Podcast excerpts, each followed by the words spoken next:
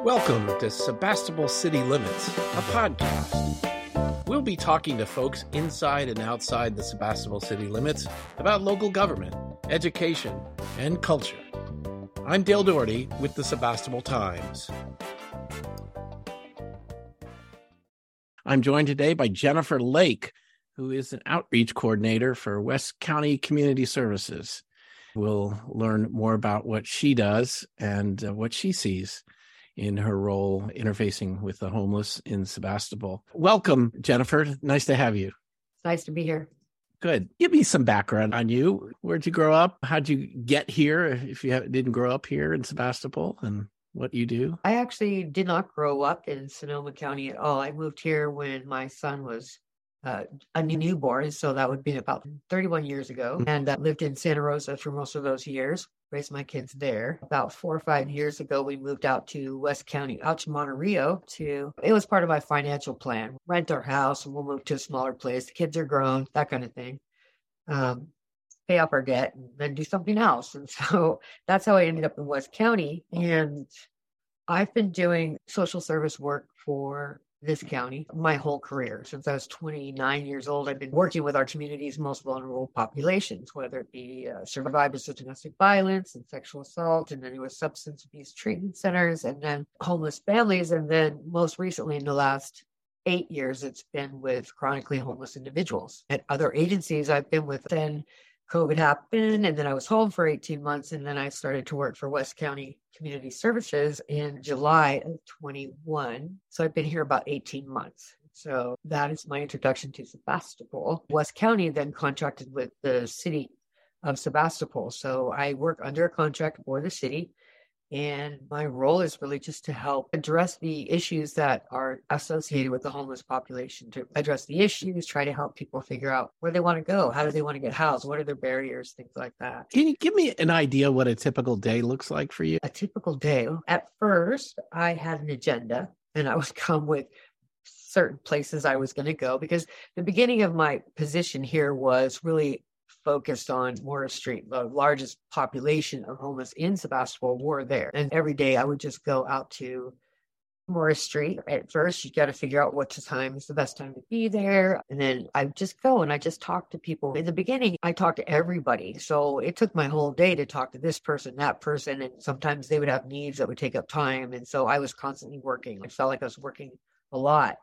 As we expanded and dealt with Morris and got some solutions for people, got some people off the street, my typical day today is that a lot of what I do is on the phone. Now I do a lot of research. So I go out, I have about twenty-four individuals that I check in with all the time uh, who are not in the R V park. They're either sleeping outside or in a tent somewhere or an R V. These are people that are sleeping outside in the rough. About twenty-four of them. About twenty-four of them. And the twenty-four, it doesn't mean that I'm intensively working with them. I serve one or two people at a time in terms of longer term solutions. And it depends mm-hmm. on who's willing, because they're not all willing to, they're all on different, there's a continuum of where they're at and where their mindset mm-hmm. is. It's just worked out that I'm usually helping one or two people in a more intense way, like giving them rides to social services or getting them rides to the social security office or helping with applications for financial assistance or food assistance or brainstorming where they can live or what their barrier, if they have a barrier, say they have, they need some mental health treatment or they need to get connected to medical or mental health. Or so all those things are assessed as we go along. Did someone tell you that there's a homeless person somewhere and you have to go talk to them? Yeah, more now. As time has gone by, people have become aware of me. Specifically in the last maybe month and a half, I did a presentation at the library. And after that, it's starting to pick up a little where the community members call me and refer somebody. Sometimes they tell me about people I'm already working with and I just listen. Maybe I get some more intel that helps me help them further sometimes. But most of the time I've worked with the people that they're calling about. And what I think is great about that is because we were able to build this bridge between the community and the unhoused in a way that they feel comfortable calling me and I deal with that. And everybody feels they found a solution to whatever it is that, that was bothering them. The community member had their thing and the unhoused. It minimized any of that heated Bef- conversations or stress or trauma. Before out. you were in that position or that position existed, how did these situations get handled? By the police mostly? I was really hired to help with Morris Street, help educate both community and the young housed living in the Laguna and on Morris Street about health and safety codes and how they were violating them and why it wasn't a good thing. For instance, one of the concerns was the biohazard debris and things like that, how unsafe that is for your health and well-being. So I spent my first month and a half, they were going to do this sweep. So I spent my first month and a half walking around and talking to people about the hazards and danger, that the risks that they put themselves in when they don't dispose of biohazards safely, or they live in areas where there's debris everywhere that's not healthy, and how it affects them and how it long-term affects the community. So it didn't seem like very long before we were able to clear that part of it up. That's what I did. I was educating people, letting them know about the sweep. Was that the summer of, what, twenty twenty-one? Yeah, it was. We did the sweep in October. I believe it was the end of September, first of October. A year ago. It was an immersion program for an outreach worker because they had all this active site pretty much when I started. So that's how I met everybody. So now, knowing everybody, I was able to put a focus on the community and help them understand the situation a little, clear up some myths and things like that about homeless folks. Like, what are some of those myths? Just It's just the same. The stereotypical view of a homeless person, they're not all on drugs. They're not all mentally ill. And that's the first go-to. And so it causes mm-hmm. all this stress. What I mean about myths is that the average community does not really understand what it takes to be homeless. People don't choose to be homeless. Sometimes they're homeless. There are people who have been homeless and I, across the county, not just Sebastopol, who were homeless because of the fires. They just didn't have renter's insurance or didn't have whatever. And so they bought an R V. They thought that'd be the thing to do. They ended up on a Morris Street. There was a couple on Morris Street. Sometimes they lived paycheck to paycheck. They didn't have the, the job that they wanted, or they got laid off during COVID, or COVID caused a lot of unemployment for some of them too. And so that's when they started to grow. So the stereotype is really that if you let these unhoused into my neighborhood, that they're going to bring with them the site that you saw, versus the debris and the criminal activities and things like that. Okay, so here's the thing. There's a lot of haters things that happen when the people do not, people, NIMBYs, not in my backyard, do not want the homeless encampment in their neighborhood, right? So there's a lot of tension that gets built, and it was building up down there on Morris Street, and it builds up in Smarter Park and Santa Rosa. And that's when you get all these news stories of people involved and where they're saying, you know what, they're blaming them for being homeless. Just get a job. What's your problem? Have you ever lived on the street? If you did, then you would know that's an ignorant statement. How do I get a job when I'm trying to figure out how I'm going to feed myself today? How do I get a job when I have nowhere to put my head and it's pouring down rain and it's freezing weather? You want you, you think I can just get a job? How do I maintain a job if I have nowhere to shower so I can show up at a job? People say things out of that tension that I think right. we've been able to. I am so incredibly impressed with Sebastopol's ability to be compassionate. I've worked with law enforcement my whole career in one capacity or another, and they literally care. They in Sebastopol. You want them to just get themselves together, follow a few simple rules, which I spent a lot of time educating them on, and not lecturing, but saying, hey, you know that you can get really sick if you don't make sure this is cleaned up, things like that. Um, and I think that what Sebastopol did with opening up the R V Village to take some of them over there, and then me housing a couple few that I can along the way, and then meeting all of them. I literally know pretty much all the homeless in Sebastopol at this point. When you say you know all of them, what yeah. should we know about them? Not necessarily individually, and what kind of help they need. It's not like what you should, what the community should know about them. It's what the community needs to know is what they can do to support their continued healing and moving up and forward. The whole goal has been to go out and meet people, build relationships with this community, build relationships with the city staff, law enforcement, and public works, and reach out, provide outreach to the community in some way, whether that be a volunteer project or presentations or working with Safe Parking, the other program where you park and you sleep in your car there. But through all of that, and then going to the different churches. So through all of that, extend myself into the community so I can begin to educate them on just when people say things like they just get a job, then that's my opportunity to say they would, but they need these four things in order to even feel like they can get a job. It's not easy to be surviving your own life and then showing up to do a job, like a regular nine to five job, because you're too stressed out. You're in trauma land and you make mistakes. And then the experience is even worse, which throws you back down into your trauma. My goal was, and I understanding that myself, I have been in their shoes at one point in my life, about thirty years ago. And that's how I got into this work in the first place, was that I was homeless with my family. and I turned it into a career. I came into the shops thinking the only thing I want to do, my only main objective is to try to figure out what it is that keeps them from being housed and help them to address that. It's worked pretty much. I think we counted in homeless count about one hundred twenty-four. I think it's about one hundred twenty-four. And seventy-eight of those people were housed or off the streets in Sebastopol after a year or after these eighteen months. And I've got two going into housing, hopefully in the next couple of months. So what we're doing is working. People are becoming interested. I don't have to seek out people anymore. They come and they look for me. They're calling me, the unhoused and the community, to help each other, which I think is a real bonus. When I got here, everybody was not, because the community was upset, rightfully, because of the things right there by the businesses was really not attractive. And then the unhoused were upset because they were feeling the pressure. You know what I mean? So it was right. like a tension thing. And now I feel like it's really gotten to a manageable level. You would say that in a year, just in the calendar year twenty twenty-two, we've made pretty good progress. Oh, absolutely. I know we have. And that's something I can definitely say. We literally got, I think, seventy-eight out of one hundred twenty-four people off the streets. Doesn't mean they haven't come back or they won't come back or that they got permanent housing, but they got off the streets and they were either in shelters or with friends or moved on to family in another state or, mm. or they got permanently housed. There's a few of those too. And that is significant because the numbers aren't generally that high, but the reason it's that high is because of the R V Village. They consider that temporarily housed. So mm. we took the majority of the homeless from Sebastopol into the village.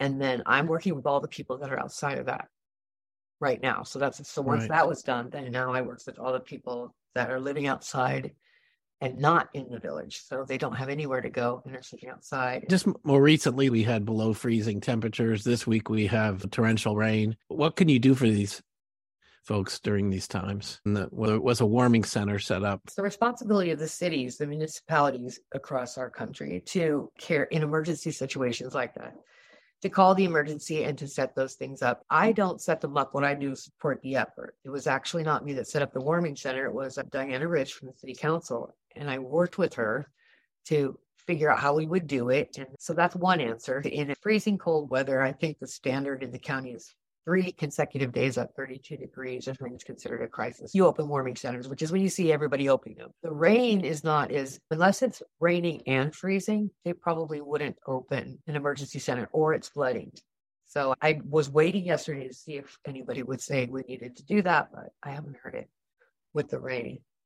So one, that might be a myth, but I think one of the things people say as, as soon as you start providing services to the homeless, you just get more homeless. It depends on the services that you provide. A good example of that would be the homeless people are looking for resources and support. And obviously they need it. So you right. have approved a space for R Vs to park, for instance. Uh, and they find out in other cities that they can park there, but they're not allowed. They're changing laws in the other cities. And so they can't park there. Then that's when they start coming. Oh, they can park over in Sebastopol. We'll move there. There has to be something that draws them here. So when I'm in the beginning, when I got some funded, I wanted to fund registrations for folks.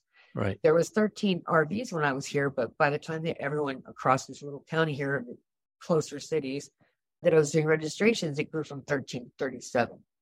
Oh. So that's when everything was getting really tense. So they heard that, and I kept sending people away. If you haven't been here more than two weeks, you just might as well leave. And people did leave because they were only there for me to help them with their registration. We should do that differently next time we do that for sure. But that's what I mean, that something draws them to here. So now what people come here for, or like in this city, they would come here for, if they had an R V, they're calling to find out if they can get into R V Village now. It's full. It's going to be full for a while.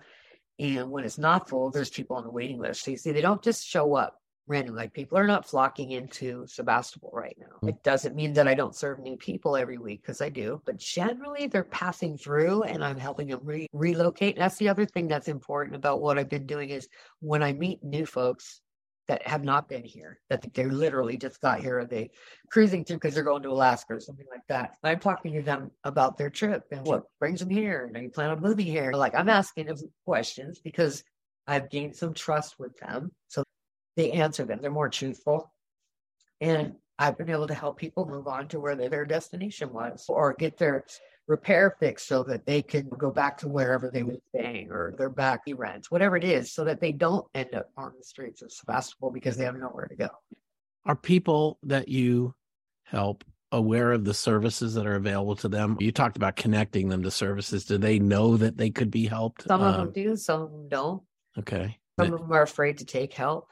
They they don't get Social Security. They're old enough to get Social Security, but they don't because they're afraid to go down there and apply. They don't want their name or stuff in the system, stuff like that. Mental health or stress conditions like that.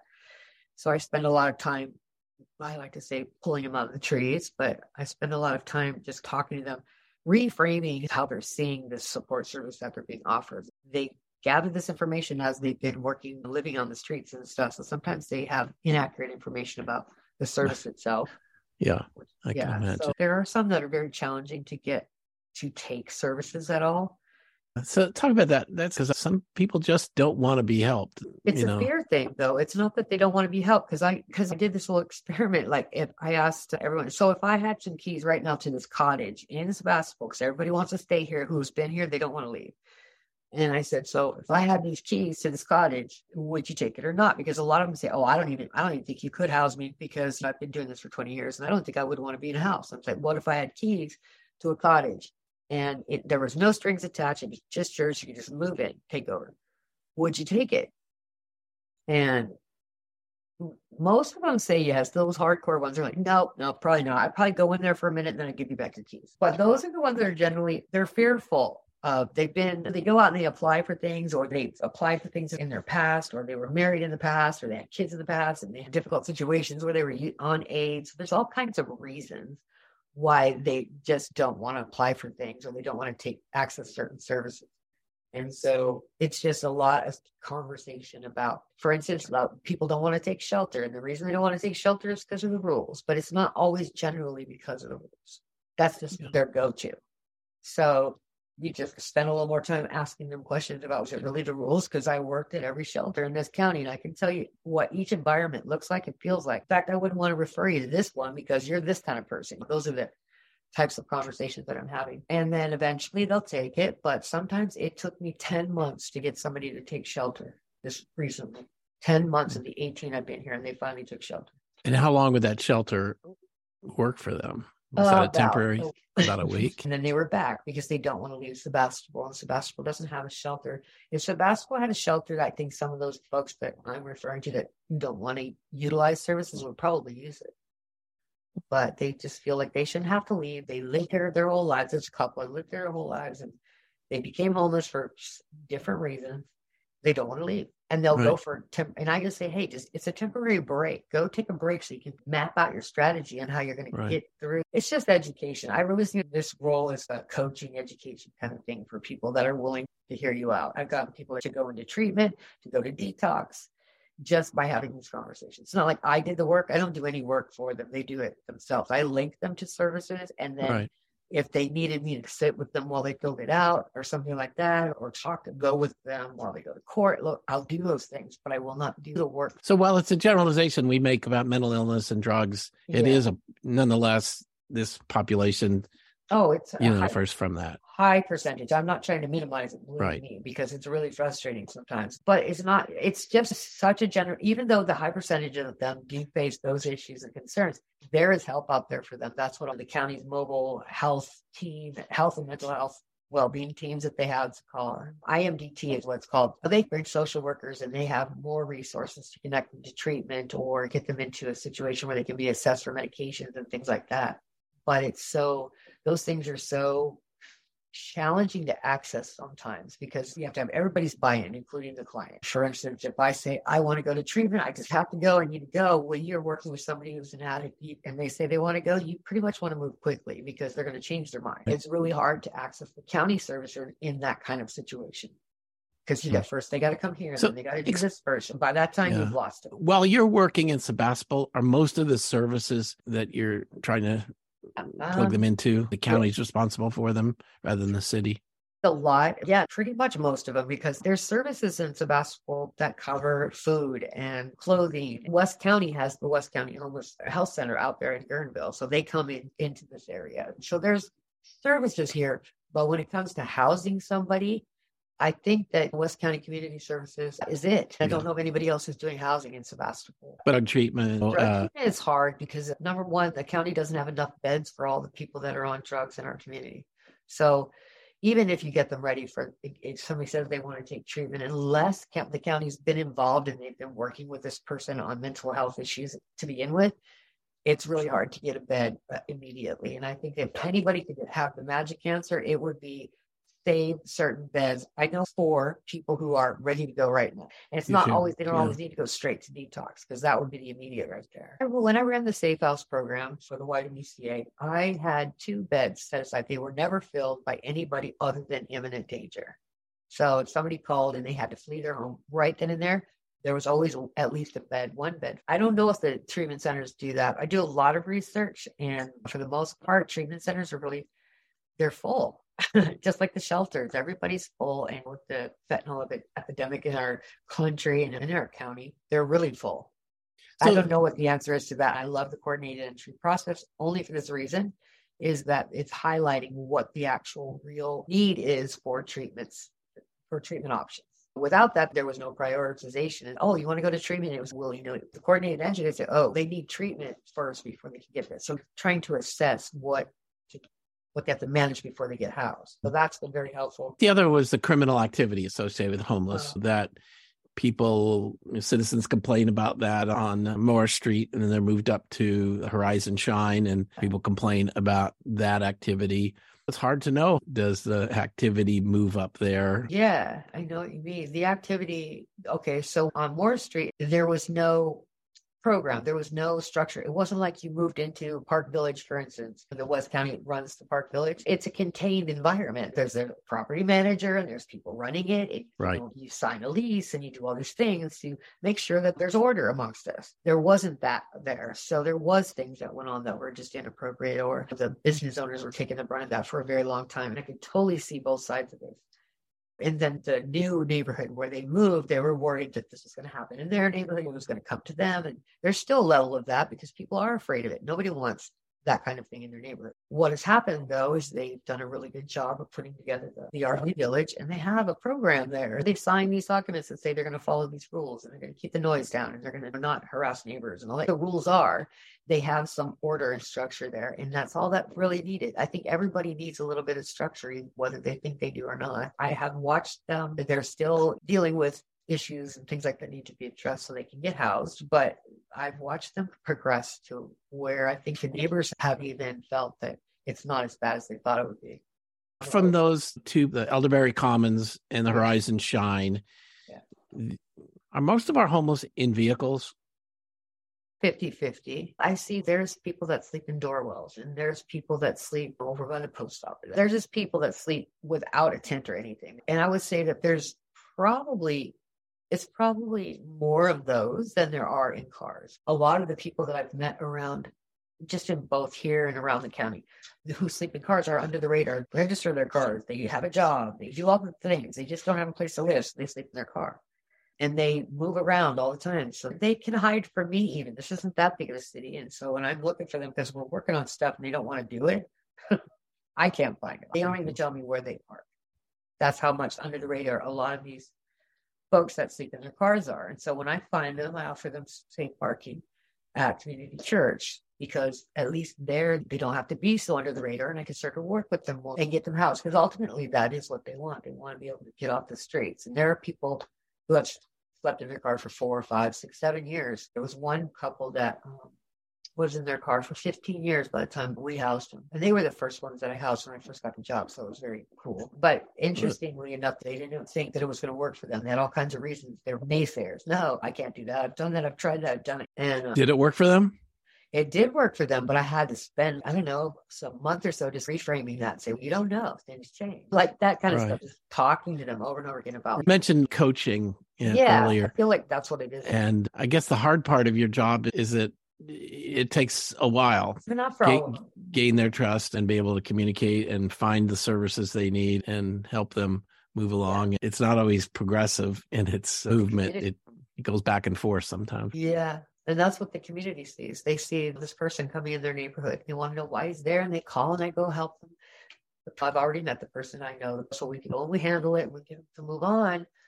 But what they don't realize, what the community doesn't realize, is that some of these folks that they're calling about, I've been working with them for three, four, five months. They're this close to taking services or this close to doing whatever it is they need to do to get an income so they can even think about renting a room. The community wouldn't know that. Nobody can know that. I'm not running around telling people's business. Do you have colleagues in other cities that you're able to share information about the kinds of services that are offered or what helps people in general and learn more about this than oh, just, yeah. say, Sebastopol's view of it? Absolutely. There's a lot of that. We do trainings and there's a lot of collaboration between each other. In terms of services, like if I meet, I'm doing a lot of research right now. So if you've been around doing it for a while, you might not be doing research because you know it all, right? But I'm finding all the new changes. And so I go around and I share that and I send it out to people, my colleagues at West County. So we're always networking together. In terms of trainings, there are specific trainings that we get and that we share. And usually it's spearheaded by either your agency or the continuum of care, Sonoma County Community Development Commission. So mm-hmm. they send out. There's a training on housing first. Everybody should go to housing first, which is the model that Sonoma County has adopted. But then you can sign up for this training and go to the training. So we all share that information with each other. I think we're pretty good as a county in that way. How about cities along the river like Guerneville? How are they experiencing homelessness differently? No. Sebastopol, do they have comparative numbers? Well, yeah, I think Guerneville might even have more than the city. I don't know what Guerneville's population is. I wish I did. But I would say that the whole, the number of homeless is in, and I could get this information for you, actually, if we looked at the homeless count that they did. I when was that done? It's done every January. They're gearing up to do it again for this year. You can go on to Sonoma County Community Development Commission.